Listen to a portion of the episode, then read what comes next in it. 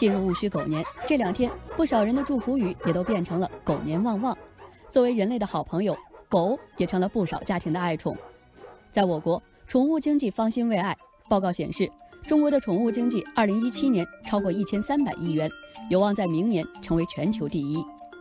众多网友纷纷拿起了计算器，发现自己为这千亿市场贡献了不少。养了一只泰迪的西西公主算了一笔账。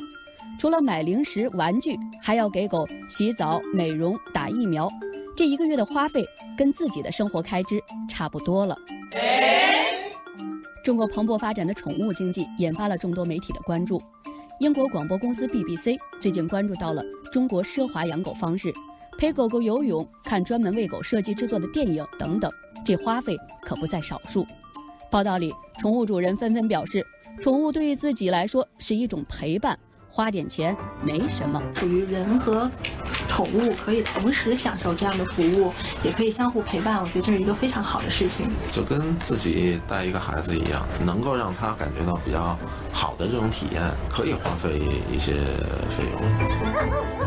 同样，作为宠物主人，网友蜡笔小新表示可以理解，这些也是人们对于宠物一千种爱的打开方式。网友小飞猪说。这背后是喂养理念的悄然改变，这不到了狗年，也让小狗们来一次消费新升级吗？网友阿童木也表示，蓬勃发展的宠物经济萌生了许多新职业，像宠物营养师、宠物服装设计师、宠物按摩师等等。不说了，我去研究研究，狗都喜欢看什么电影。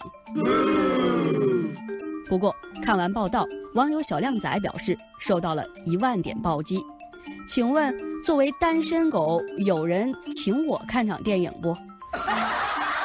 网友福姐也调侃道：“自己从用苹果四开始养狗，现在为它已经用掉苹果五、苹果六、苹果十的钱，可是自己的苹果四还一直没敢换。”也有不少网友关注到了“奢华”两个字。